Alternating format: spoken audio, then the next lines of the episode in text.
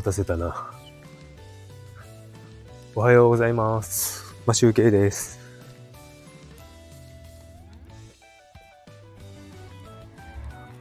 本日は、10月18日、火曜日。札幌は、えっ、と、ちょっと雲がありますが、ま、まずまずの天気と言っていいんでしょうか。これからなんか雨の予報が 出ていますが、今日は久しぶりに外を歩いております。図書館に本を返しに行くついでに、収録もしております。なので、久しぶりになんか運動している感があるんですが、ちょっとですね、今日も番外編ということで、ライブをしたいと思っております。札幌結構今もう7度ぐらいしかなくて、寒いんですよね。なのですが、少しお付き合いいただければなと思います。ちょっと車のエンジンがアイドリングしているハイエースがうるさいですね。さて、えっ、と、今日ですけどね、今日、今日ですけども、あの、新しい楽しみということで、テーマを決めたんですが、写真を見ていただければわかる通り、あの、昨日ですね、帰りに、仕事の帰りに、楽器屋さんによって、アコギを買って帰りました。なんか、昔ですね、えっ、と、多分、二十歳ぐらいの時かな。いや、違う。19歳くらいの時に、あの、ちょっと、出かけた帰りに、アコースティックギター昔、か、かい、あの、出かけた帰りに買ったことがあるんですけど、確かそれは池袋のどっかの楽器だったかな。楽器屋さんだったかな。そこで、安い、確かヤマハだと思うんですけど、1万円ちょっとぐらいのアコースティックギターを買ったんですが、ちょっと弾いて、なんか、やっぱ安いものってあまり良くなくて、なんか弦、弦が結構浮いてくるんですよね。弦高が高くなってしまって、なんか弾け、弾けなくなってしまったりとかして、それでなんか引っ越しのタイミングで、なんかそういうギター類は全部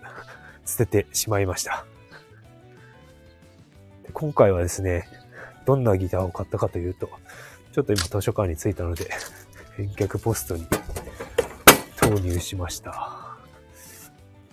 で、えっ、と、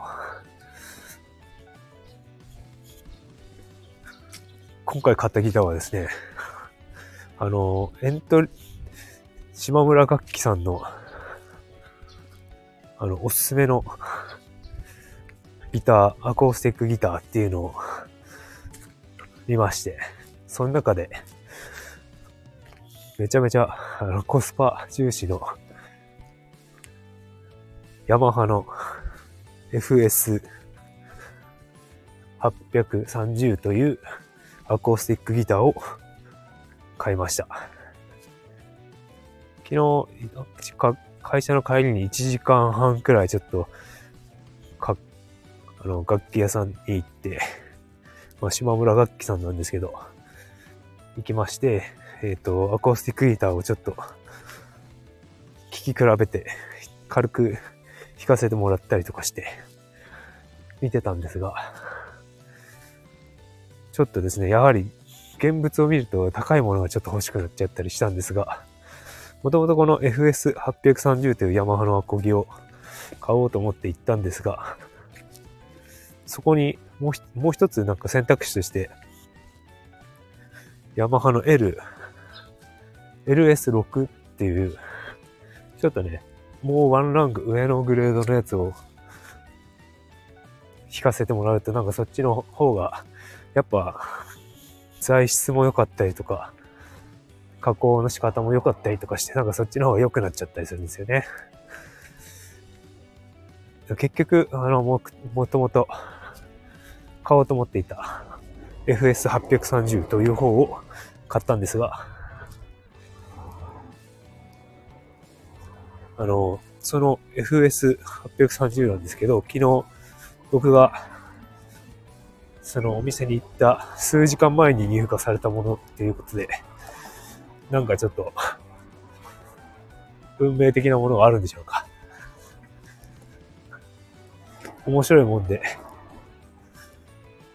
あのですね、L シリーズにもなんか2つ、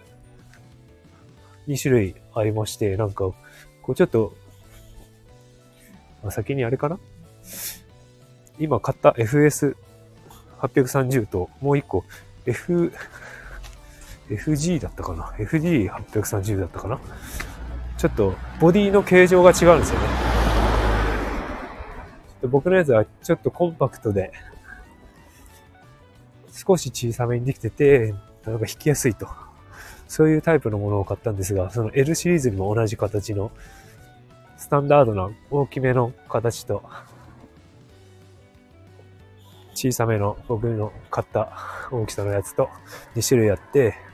やっぱボディが大きい方が音が大きいんですよね。アコアコースティックギター。そういうのもなんかいろいろ勉強になりました。それでですね、あの、ちょっと弾かせてもらったりし、楽器屋さんで思想をしたんですけど、めちゃめちゃ手が動かないですね。もう何年ぶり ?20 年ぶりぐらいなんで。あと、もう、アコギはあの、エレキよりもギター、あの、弦が 硬いので、張ってるので、指がめちゃめちゃ昨日ちょっとやっただけで痛いですね。指が痛くて、ちょっと、あのー、氷水に冷やすと翌日も弾けるようになると、僕の、僕の大好きな福山雅社が言っておりました。なので、